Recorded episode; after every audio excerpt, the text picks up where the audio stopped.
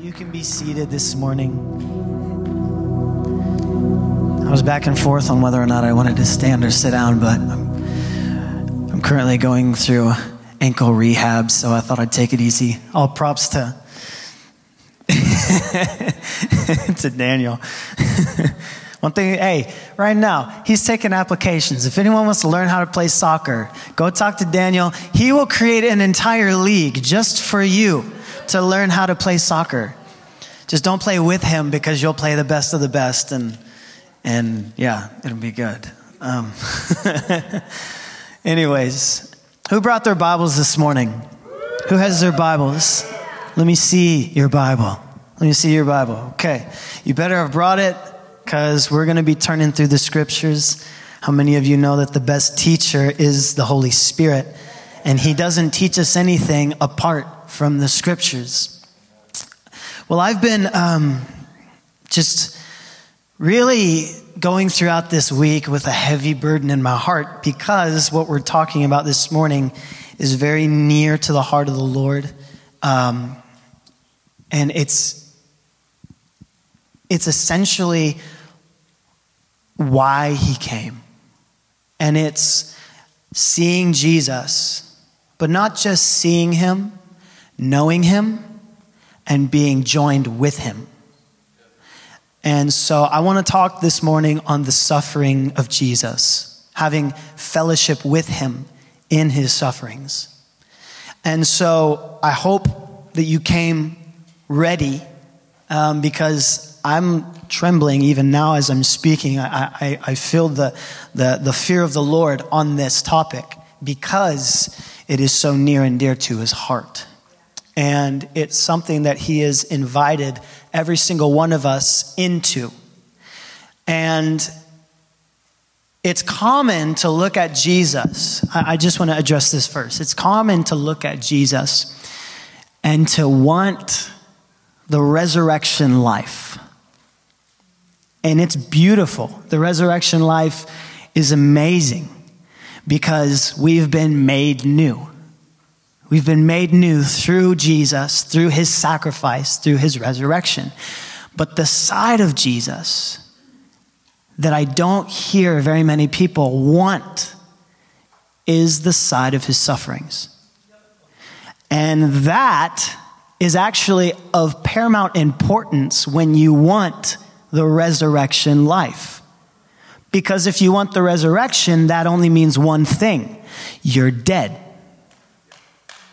You can't be resurrected if you're already alive to the things of the world. You can only be resurrected when you die. And that's why here in, in, in Vision, you may have heard us many times use this vernacular, and I just kind of want to bring clarity. When we use this, what do we mean when we say this? And you've heard us say it before, and it's we want to die to ourselves. We want to die to ourselves. And what that means is we want to be joined with Jesus in his sufferings. Die to ourselves means we lay off our opinions, we lay off our um, ways of thinking, we throw off what has been normal to us in our everyday lives, and instead we take on the normal life of Jesus, which is meant to be the normal Christian life. But we've sold, we, we have sold ourselves short because we haven't desired the sufferings of Jesus. We have desired his miracles. And the miracles are wonderful. I don't want us to get into the mindset of thinking, well, I can't, you know, desire breakthrough financially, or I can't desire you know, um, I, I, can't desire healing or I can't desire uh, the gifts of the Spirit. We've been spending the whole last month teaching on these things. They're wonderful and they're the Lord's design for the Christian life. But He never wants you to desire it over Him, over every part of Him. Okay? And so we're going to focus on the sufferings of Jesus and how to have fellowship with him in his sufferings. And so if you have your Bibles, let's turn to Isaiah chapter 53. And I want us to, first of all, look at why, er, what is Jesus known as? Who is he known as? This part of his nature, this part of his character. Because how many of y'all want the Lord just to be himself? It's not a trick question. I don't want Jesus to be who I want him to be. I want him to come into the room and I want him to be himself. You know, when you step into an environment and you feel kind of like maybe it's pressure by other people or it's a pressure that you put on yourself that you need to try and be someone else. Well, the, I, I'll say it this way may we never be that church where the Lord comes and he feels like he can't be himself. If we want him to be himself, that means he'll move in ways that very many times may even offend your personal theology. Which is why when you look at Jesus and you fall in love with Jesus, you fall in love with the one who does miracles and the one who bleeds and dies and the one who is resurrected and the one who is coming back shining in glorious splendor. When you fall in love with that Jesus, what happens now is he can be himself. He can be himself. So let's just step into this. Why is Jesus known as the suffering Savior? Well, in Isaiah chapter 53, we're going to be reading in verse 3. And pretty much all these Zoe will be in the English Standard ESV. Um, so, anyways, Isaiah 53 3. What I love about this is this is prophetic, a prophetic vision that Isaiah has of the Lord. So, this is before Jesus has even this is before his incarnation. What is his incarnation? God puts on a body, the incarnation of Jesus. And it's a beautiful, beautiful study. But I'm not here to talk about that. I'm here to talk about his sufferings. However, before Jesus puts on a body, this is already being said about who he is. Okay? So he hasn't physically gone to the cross. But it already says this, and it says right here in Isaiah 53, verse 3 He was despised and rejected by men, a man of sorrows and acquainted with grief. And as one from whom men hide their faces, he was despised and we esteemed him not. And I want to focus on that second line, those first four words of the second line, a man of sorrows.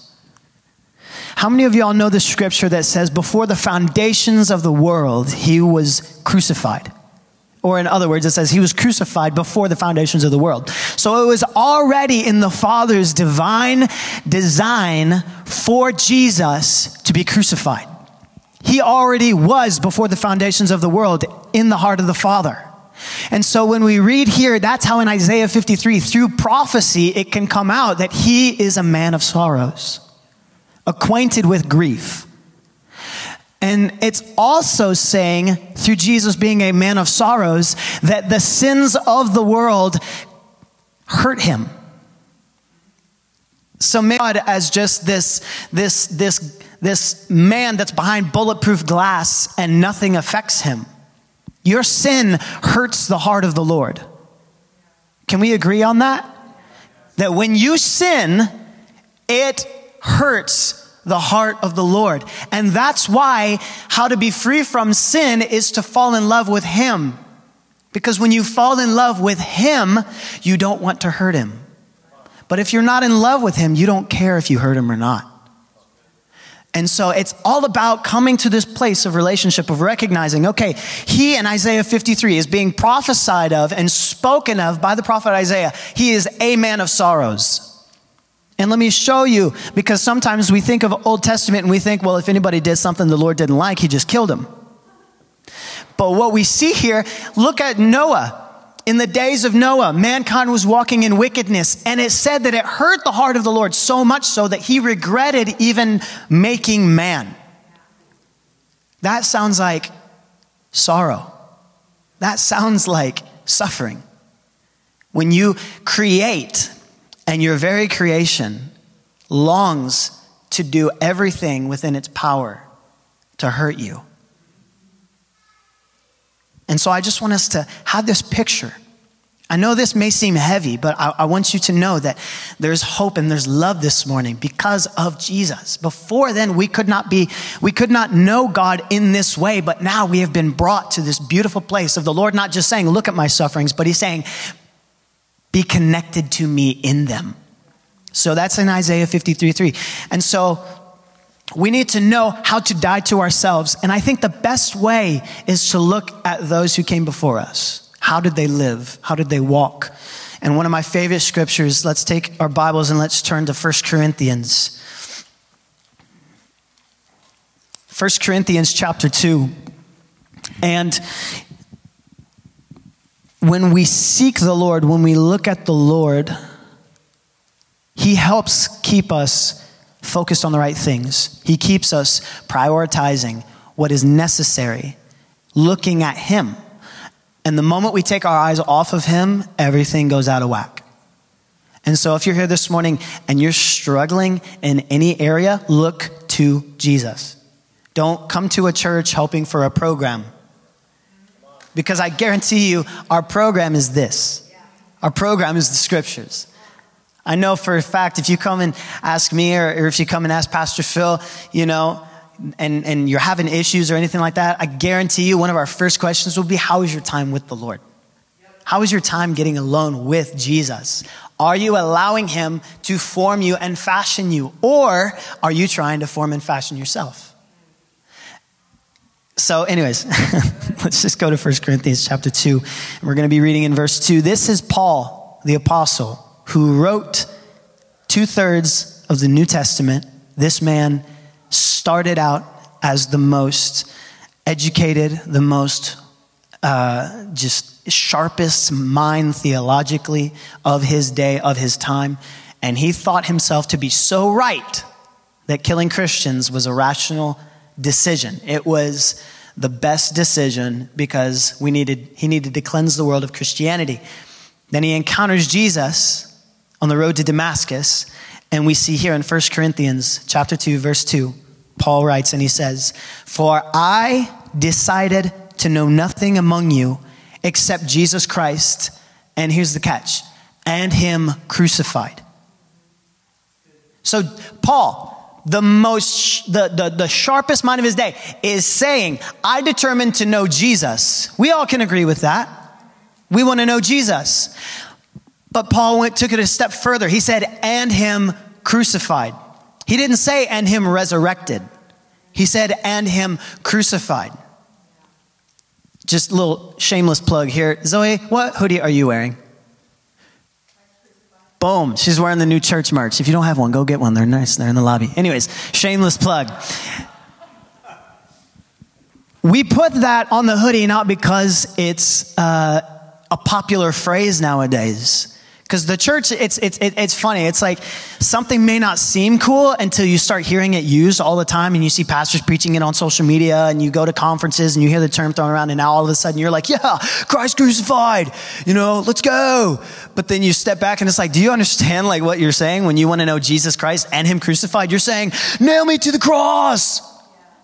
like, kill me now, basically. Like, I'll go. When you answer the Great Commission, you're saying, I want to die. I want to forsake all. I don't want to follow him. And then people put you in opportunities and areas to die, and you're like, that's inconvenient, bro. You know, like that's not that's not how I thought I was gonna go out, you know? Like I thought it was gonna be a little more glorious, like go down in a blaze of glory, you know? But no, the Lord is saying when you say Christ crucified, when you're saying, I want to know above everything else, Jesus and Him on the tree. I want to know his sufferings. I want to know why he suffered. I want to know how he suffered. I want to know everything that I can because Paul was married to the Lord. And as a bride is joined to her husband, if the husband is struggling, the wife is one with the husband. So it's not his problem, it's their problem. And so I'm not married, so I'm looking at the married couples being like, eh, am I right? but, anyways, so with the Lord, when He is suffering and sorrowful about something, we are sorrowful and suffering about something. I heard this question posed a couple weeks ago, and I've been praying and asking for the Lord to give me compassion for people. And the question was this When was the last time you wept for people? When was the last time you were moved with compassion for people? Because that's the heart of the Lord. Jesus didn't die because he thought it was a good idea, he died because of people. He came to seek and to save those that were lost. And so, when was the last time that you wept over people because that is being joined with him in his sufferings. That is the heart of the Lord has now become your heart and you carry the same burden that he carries. You go to a restaurant and you're looking at people through the eyes of love. Somebody flips you off and instead of looking for a reason to retaliate, your heart is broken because father, they're an orphan and they don't realize the price that has been paid for them. This isn't about us trying to um, just see people differently. I just want to be a good person. I just want to believe the best in people. No, this is about being like Jesus. I don't want to see you better. I want to see you the way he sees you.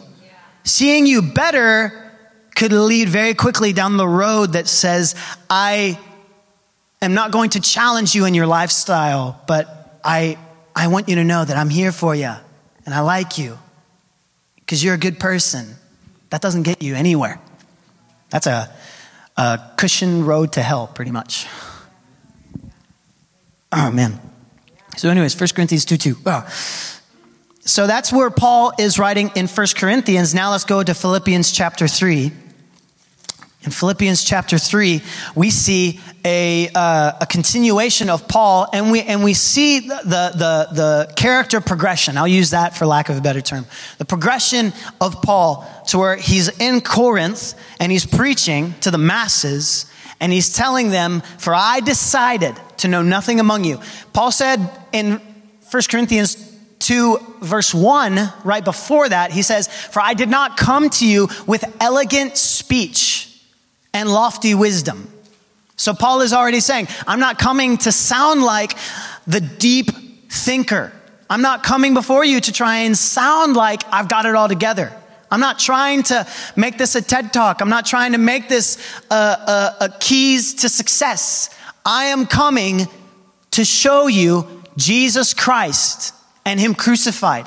In Acts 2, I'm getting to Philippians, but in Acts 2, the first gospel message through the power of the Holy Spirit out of a mouth other than Jesus was proclaimed through Peter, who denied him three times and was, res- and, and was restored through Jesus. And Peter preaches the gospel and he starts off in the gospel by reminding people, because people showed up, Acts 2, the wind rushes in, right? The Holy Spirit moves on the place and it draws people from all over the city of Jerusalem. It says, when they heard the wind, when they heard the wind, it drew them to the house. And when they got to the house, they heard people speaking in their own foreign tongues. We've been on a study of this the last couple weeks. And so the people come, but then Peter stands up and he addresses this because now here are people freely coming. Inquiring minds want to know. So are you living a life that people want to know how you live? So, anyways, they're drawn to the house. Peter stands up and he first addresses the prophecy of, what's ex- of what they're experiencing here. Everything you experience by the Spirit of God in the church can be explained through Scripture. And if it can't be, I would probably run back to the secret place and be like, Father, help me come back to the Scriptures.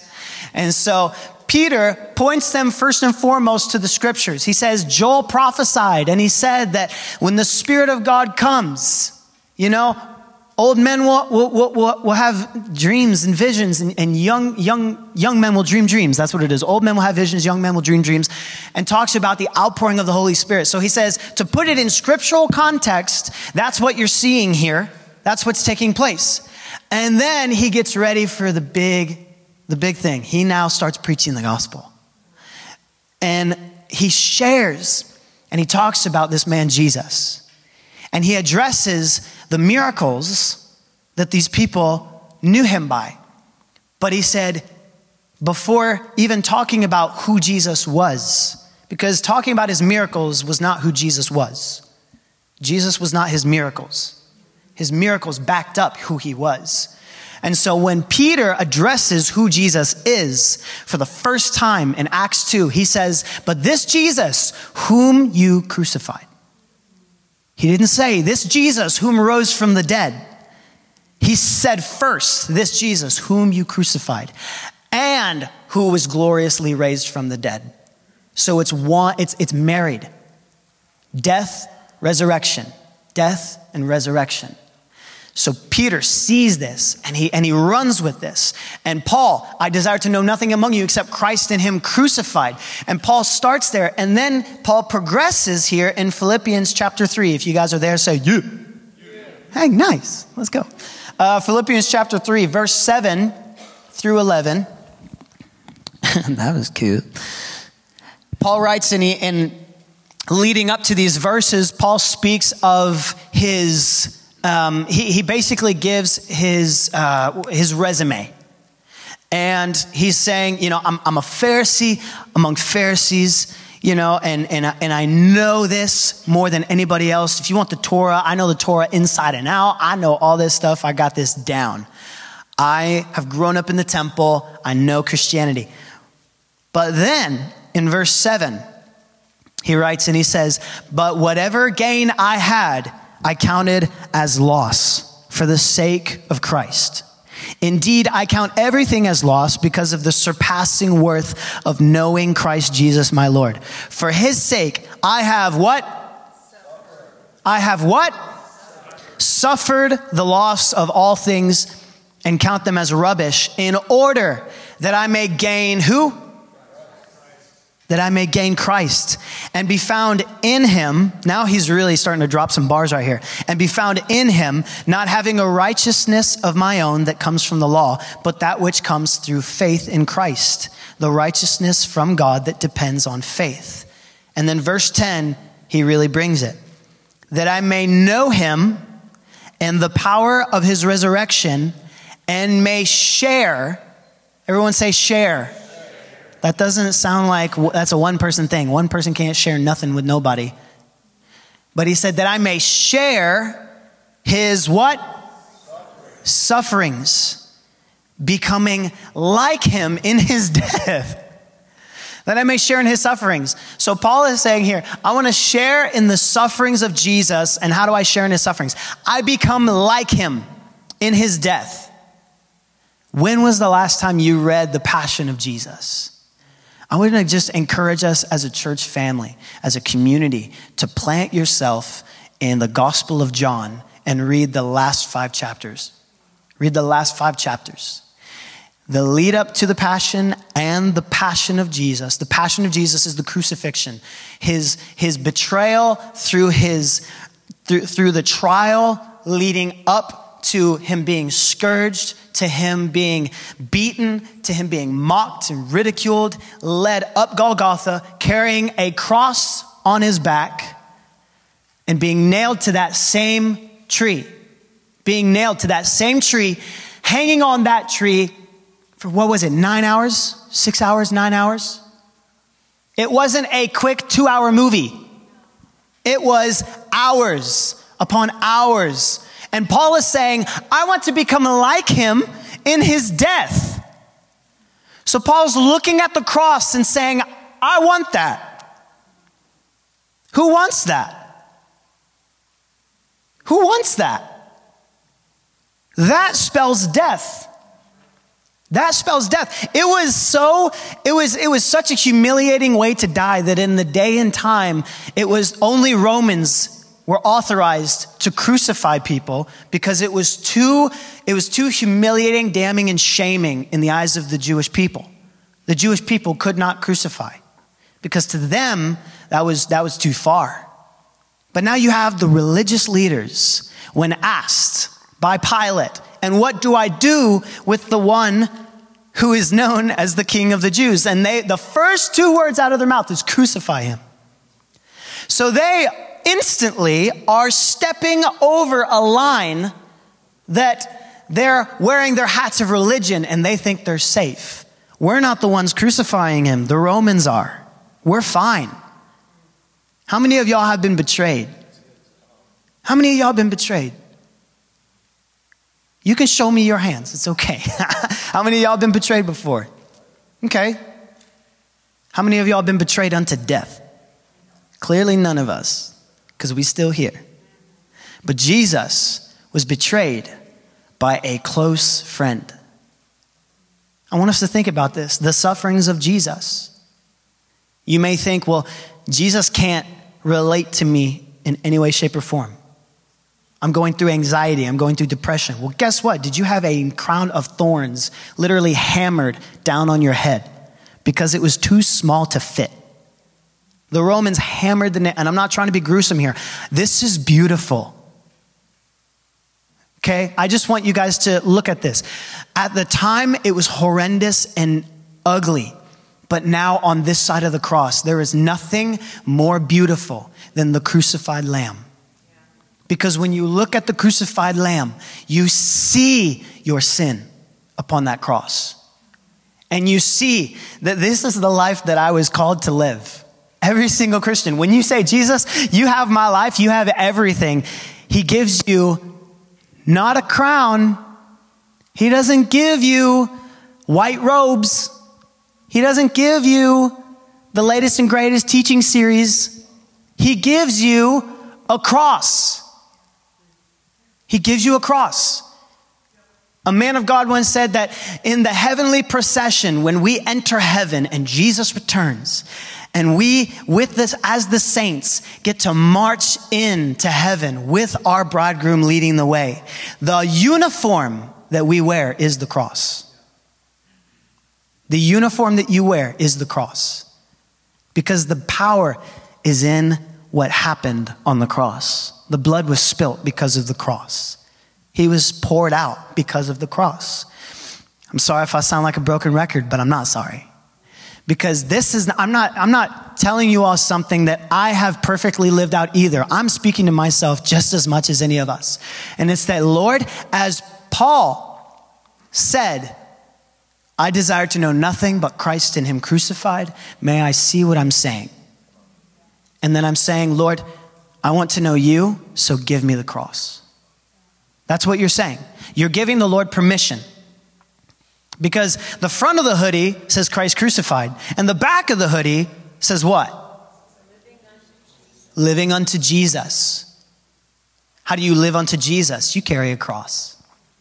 You carry a cross. And it will not hurt anywhere near as bad as it hurt Jesus to carry the cross. Because when Jesus carried the cross, my Bible tells me that he was whipped 39 lashes by a cat of nine tails. What is that? It was leather straps that at the ends of them, they had, they had bone, metal, and glass tied into the leather. And then the Roman soldiers would take it and they would thrash their, they would thrash their backs. And they would whip them recklessly. To them, it was sport. To the Romans, it was, it was a form of competition. They were trying to outdo each other. And Jesus was their punching bag. And so they would whip him 39 lashes. By that time, there is no flesh on his back anymore. You're talking skin and, or you're, you're, you're talking muscle and bone. And then imagine taking a wooden beam that is not treated wood and it's rubbing back and forth on his back, up and down because he's carrying this cross. And he carries it from the outer courts of Pilate's courtyard all the way down the Via Dolorosa up to Golgotha, which is known as the place of the skull. And Jesus carries this. But how, I'm, I'm just, I'm, I'm going to narrow this down a little bit. So, for how do you be joined with Jesus in his sufferings? Well, there's a beautiful example of this in Scripture, and I want us to take a look at this. And it's relieving Jesus of his pain. What does this look like? Turn your Bibles to Mark chapter 15. You guys hanging with me? Okay. You guys still love me? Okay. I don't care if you love me or not. I care that Jesus does.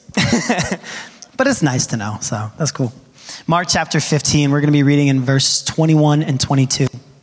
So, Jesus, this is at the moment, Jesus is carrying the cross. He's got the beam strapped to his back and he's carrying this cross. How many of you guys have ever seen the Passion of the Christ? Okay. For those of you who have not seen it, go watch it. I don't care if you have to tape your eyelids open. Go and watch it. That movie came out in what, 2005? 2005? Yeah, my film, my film guy over here, Russ, he got me. The Passion of the Christ, when that movie came out, it was ridiculed by film critics for being too gruesome.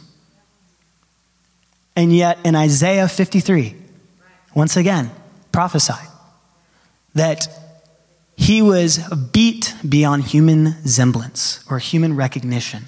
People could not, it wasn't that they couldn't tell he was Jesus, it was that they couldn't even tell he was a man because he was so disfigured. And so the Passion of Christ does not even come close, but it's the closest representation that we do have. And it hurts to watch. I bawl my eyes out every time. But I want to challenge you if you have not seen it, go and see it and thank Him for the cross. Thank Him for the cross. But how do we relieve, how, how do we become like Jesus, being joined with Him and relieving Him of His pain? Well, in Mark chapter 15, verse 21 and 22, he's, we, we, we get this picture. So Jesus is, is, is carrying the cross, and it says in verse 21 and they compelled a passerby, Simon of Cyrene who was coming in from the country, the father of Alexander and Rufus, to carry his cross. And they brought him to the place called Golgotha, which means place of a skull. So Jesus is carrying the cross. All right, I want us to picture this. And I don't care if you have to close your eyes. I know it's the Lord probably revealing something to you, so close your eyes if you need to. But if not, keep them, keep them fixed.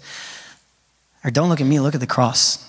And uh, so as Jesus is carrying the cross, to his death.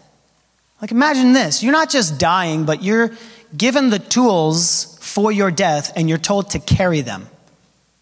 Let me put it in today's perspective. Say you're in a foreign land, you're preaching the gospel, and a tribe that hates that you're preaching the gospel comes out of nowhere. They give you, they tell you, we're going to shoot you in the head on that mountaintop, and here's the AR that we're going to do it with. I want you to carry this up to that, and we'll be there in a second.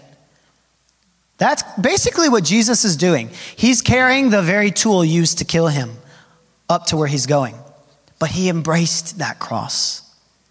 I love it said that when Jesus was whipped, that he was chained to the whipping post. But Michael Koulianos, he said this one time. He said, You didn't even have to chain him, he would have held on just for you. He would have gripped so much so to where his fingers would have begun to tear into that wood because he saw every single face of every human being that ever existed flashing before his eyes. But Jesus is carrying the cross. And I can imagine at this point, as he's carrying it, he's getting tired, if not already exhausted. Your lungs are filling with fluid, you're dripping blood everywhere, you barely have skin, you're carrying a cross. You have saliva from those that have spit in your face and you're covered from head to toe. Your eyes are swollen shut because you've been punched in the face one too many times. And this is the king. This is our king. His beard ripped, torn straight out of his face. Any of you dads in here that have kids that tugged on your beard and you're like, ow, you know, we're talking full blown, tear it out. And this Jesus is carrying it. And the Romans, at least they have some level of compassion in them to see that he's getting tired. Or they're also like, my shift is about to be up, so I need to hurry this along. And they pull this guy out of the crowd, Simon, who's Simon probably has no idea what's going on. He's probably just coming back from the market with his two sons just walking on his way to go home. And then they see this crowd of people and they're like what's going on? And next thing they know they see this this this image that looks like it could be a man. And it's carrying this wood beam. People are screaming shouting kicking up dust throwing rocks at him. And the romans see simon and it says hey you hey come here you're gonna carry this whoa man hey i was just grabbing groceries I, I got my two sons here. I need to be a father to them. I need to take, and no, no, no, no. You don't have a right. You get to come. When the Romans said you do something, you got to do that. And so they're exercising their power, and Simon steps in and he takes the cross upon his back. This cross that is now soaked in blood. Simon now has the blood of the Savior on his own back. and he's carrying this cross. And he helps him carry this cross. This man who had no idea what he was doing, he didn't even know who Jesus was, probably, but he's helping him carry this cross. In the eyes of Simon, he's probably thinking this man deserves what he's being given. Because only people that were crucified in those days were people that deserved it. But this man, so he must deserve it. But I have this thought that potentially, as Simon carries that cross every step of the way, and as he looks into the eyes of the one who's next to him, the Savior of the world, who at the very same time is holding the stars in motion and is carrying a cross with his eyes beat shut. And I'm sure that Simon, as he looked over and he saw this crown of thorns dripping with blood, he recognized this man is different. This man doesn't deserve this. And little did he know, he was relieving Jesus of some of the pain that he had to bear. My prayer is that each and every one of us in here would become like a Simon of Cyrene. That we would find a way. Simon did it unknowingly, but I pray that we would do it knowingly. That we would look for ways to ease the pain of his sufferings, even today. That when we've been hearing testimonies from Gary and John of going out and, and preaching the gospel and loving on people, and not everyone receives Jesus. But for those that say no, instead of being like, well, I tried, our heart breaks. And we're joined with him in that suffering because that hurts the heart of the Lord. But we're not broken because we're mad at them. We're broken because we're hurting for them. If only you knew.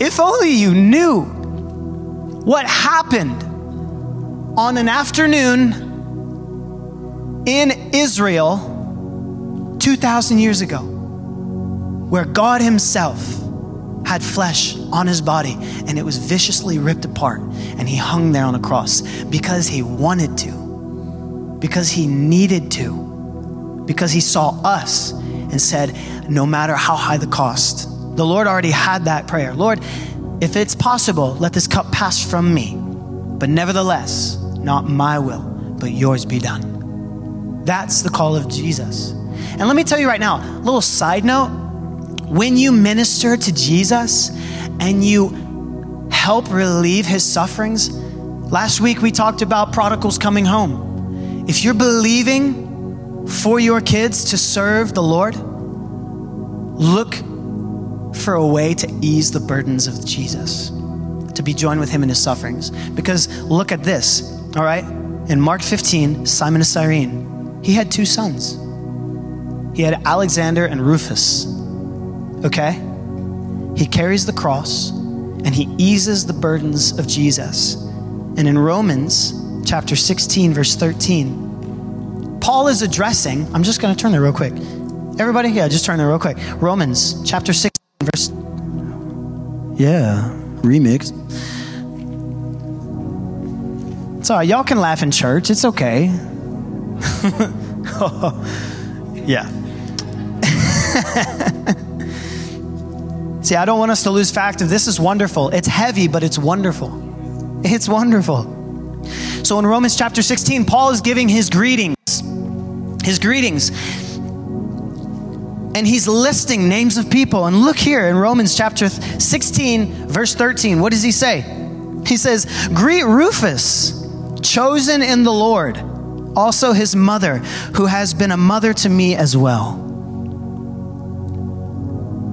Some theologians believe this to be the same Rufus that was son of Simon of Cyrene the same Simon that carried the cross of the Lord. And now, years later, his son is one of the first missionaries to preach the gospel.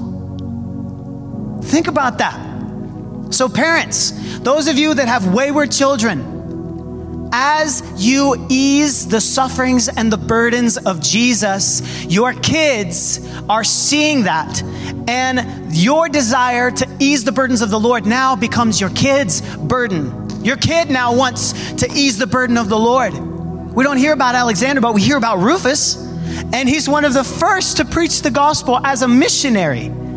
Paul says, Hey, Rufus, How I wish I could have had a dad like yours. Because your dad carried the cross of the Savior of the world on his back. And he didn't even know it. But now look at you. You're preaching the gospel of that same man, Jesus Christ, to the four corners of the world. So take hope this morning. Take hope this morning. How can I have fellowship with Jesus in his sufferings? You have, you, you, you help the, the fellowship of his sufferings. They mean this, and I'm just going to blaze right through this because I know we're running short on time. Can I have just like five more minutes? I've always wanted to say that. Like as a pastor, they're always like, "Can I have five more minutes?" And people are like, "Yeah," but in your mind, you're like, "No," because you're gonna take ten. but anyways, just a PK thing, I guess. I grew up in it. Anyways, um, what does it mean? The fellowship of his sufferings means this: to become one with and experience the sufferings of Jesus. The word fellowship, according to Merriam-Webster, shout out to Google, said it means companionship and company. It means companionship. That sounds like marriage. Well, I just want to see if they're a good companion, if we're compatible. You know, Jesus looked at you and said, "You are you, you are compatible." And when you said yes to Jesus, you married him. You married him. we married Jesus. If you're a dude, don't think that's weird. That's beautiful. we married Jesus. And so now we have fellowship with him. We have companionship with him in his sufferings. Jesus, your heart is broken. Break my heart for what breaks your heart. May I laugh at what you laugh at. May I take joy in what brings you joy. May I become like you. With what you're feeling, I pray that we would be so in tune with Jesus to where we know instantly that brought him joy. You can walk away from a service like this any day, and if you weren't aware of it, you would just be like, man, that was a great service. But then you get home, and the Lord's like, mm, not to me. To you, that was good. How many services happen where there's flesh involved? Where there's, you get up and you have a great worship moment, and you're like, man, I, re- I just, I brought it. You know? And you were aware of how good you did. Red flag. The, that probably didn't please the Lord, it pleased you. But when we create environments and places where we say, God, may I disappear, may I become invisible in the sight of those that are here.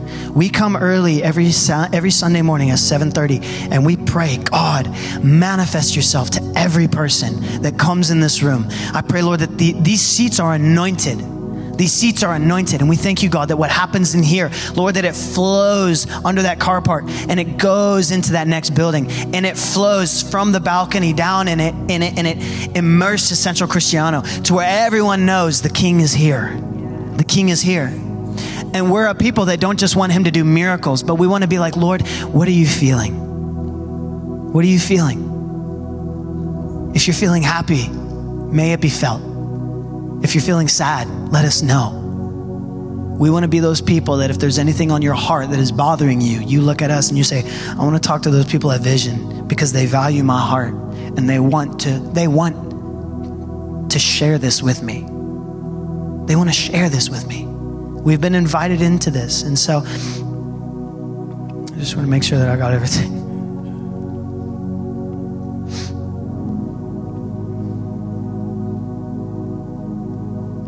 I'll just say this one last thing and then I'll close. That when you seek Jesus for his miracles, you're no different than Herod.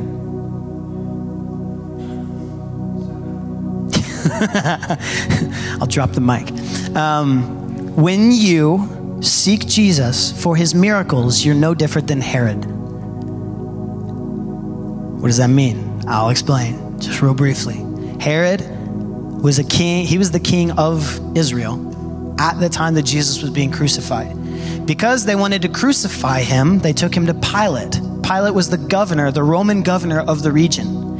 And so they had to go to Pilate. Pilate was basically the one that had the say, the say of whether or not they could condemn Jesus to death. But Pilate sees Jesus and he's like, oh, wait a second. He's not under my jurisdiction. Take him to your king. And so they took him to Herod. And they bring him before Herod. And Herod, in Luke chapter 23, verse 6, I'm just going to read this. Luke chapter 23. They bring Jesus before Herod. And this is Herod's response when he sees Jesus. When Pilate heard this, he asked whether the man was a Galilean. And when he learned that he belonged to Herod's jurisdiction, he sent him over to Herod, who was himself in Jerusalem at the time. And when Herod saw Jesus, he was very glad. Herod was excited to see Jesus, for he had long desired to see him because he had heard about him. But this is the catch. And he was hoping to see some sign done by him. So he questioned him at some length, but Jesus made no answer. Why? Jesus knew you don't care about who I am. You care about what I can do for you. You care about you. Jesus has already been beaten up. He hasn't been he hasn't been whipped yet, but he's been beat to a pulp, spat in the face of.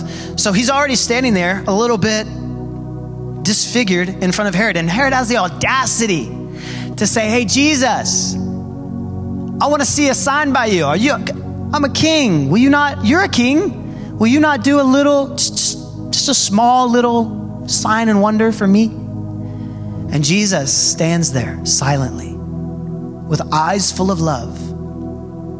And I believe Jesus was thinking this I love you too much to show you a miracle. I love you too much to show you a miracle because the miracle's for you. And so, far, far, far be it from us that we should ever be like Jesus. Will you come and do a miracle for me? And Jesus is standing there with holes in his hands and holes in his feet. We come because we want him. And that's that's something that I love that this house we drive home so so hard. Paul says in the in the epistles, he's like, I've told you this a thousand times, and I'll tell you this a thousand more times. Praise be to Jesus. Look at Jesus. If you want miracles, look at Jesus. If you want to see angels, look at Jesus. If you want breakthrough in your life, guess what? Look at Jesus. And once breakthrough has come, keep looking at Jesus. Don't come to Jesus because you need him, come to him because you want him. And as you come to him because you want him, you become desperate for him. And when you're desperate for Him, it's a lifestyle that says, I can't even breathe if it's not with you on my mind. Because without you, there's no reason for breathing. Without you, there's no reason for living. Paul saw this. Paul said, Join me with Jesus. When Peter was captured and he was martyred, this same Peter same Peter that denied Jesus three times. The Romans were, the that he was captured and he was going to be crucified. And Peter was so full of the fear of the Lord that he said, You can crucify me, but crucify me upside down because that is too holy. To Peter, the cross was too holy. May it become holy to us. So, can we stand this morning? Thank you, Lord. Thank you, Lord.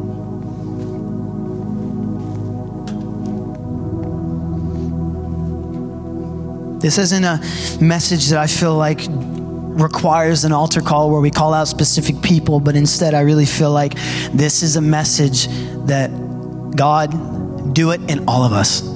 Do it in all of us. Do it in the one who's been saved for two hours. Do it in the one who's been saved for two years. Do it in the one who's been doing this thing for 20 plus years. God, do it in us. Do it in us.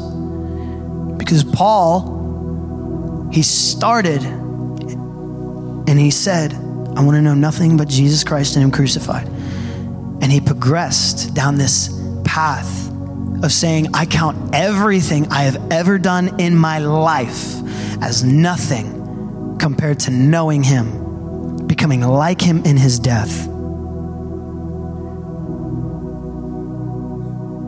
And so we just believe right now that the Holy Spirit would touch your heart that He would soften you to the things of the cross, and that the cross would become more beautiful than anything you have ever seen before. Because Jesus still wears a body today. Jesus, seated at the right hand of the Father, he still wears a body and he has holes in his hands and in his feet. And when he revealed himself to the disciples in the upper room, the first thing he did was he said, Peace be with you. And then it said that he showed them his holes in his hands and his holes in his feet and the hole in his side. Jesus kept the scars because he wanted to remind us hey, this is the Christian life. This is the Christian life. That you'd be joined with me in this, but it's so that you would experience a resurrection like me. And so, Father, right now, I just pray over every person in this place, Father, myself included, Lord, that you would pierce our hearts with beautiful first love for Jesus. Lord, that we would take on a bridal attitude toward the Lord, an attitude that says, Lord, if you if you are hurting or if you are suffering or if you're sorrowful in any way, God, if the sins of humanity have hurt you, God, I pray, Lord, that I would hurt just like you hurt. Lord, that I would carry the burdens for humanity, God, just as you carry the burdens for humanity. It's not just because you're God, but it's because you long to have us joined with you. You long to have us with you on these things. If you didn't care about us being joined with you in things, you would have never called it the Great Commission. Come and go with me. And so, Father, I just thank you, Lord, that we would be joined with you in your sufferings. And yeah, it's a scary prayer to pray. But God, if it means our flesh completely drying up and dying, so be it. So be it. Lord, that this would be a house full of dead people. People that are dead to their own desires, dead to their own agendas, dead to their own lifestyles. And instead, we are alive unto Jesus. And we say, Father, nothing that happens to me in life is an inconvenience, but rather and it's, a, it's an opportunity for me to manifest my King. So I thank you, Father. I pray right now, Lord, for your fire to fall on every person in here, to hit every person in here. That we would be consumed with love, and that we would be consumed with one topic Jesus Christ and Him crucified. In Jesus' name. And if you believe it, say amen. Amen. Well, can we just give Jesus praise? Give Jesus praise. Thank you. Thank you, Jesus. Thank you, Jesus. No, just a little bit. Just a little bit more. Just give Jesus more praise. Thank you, Jesus.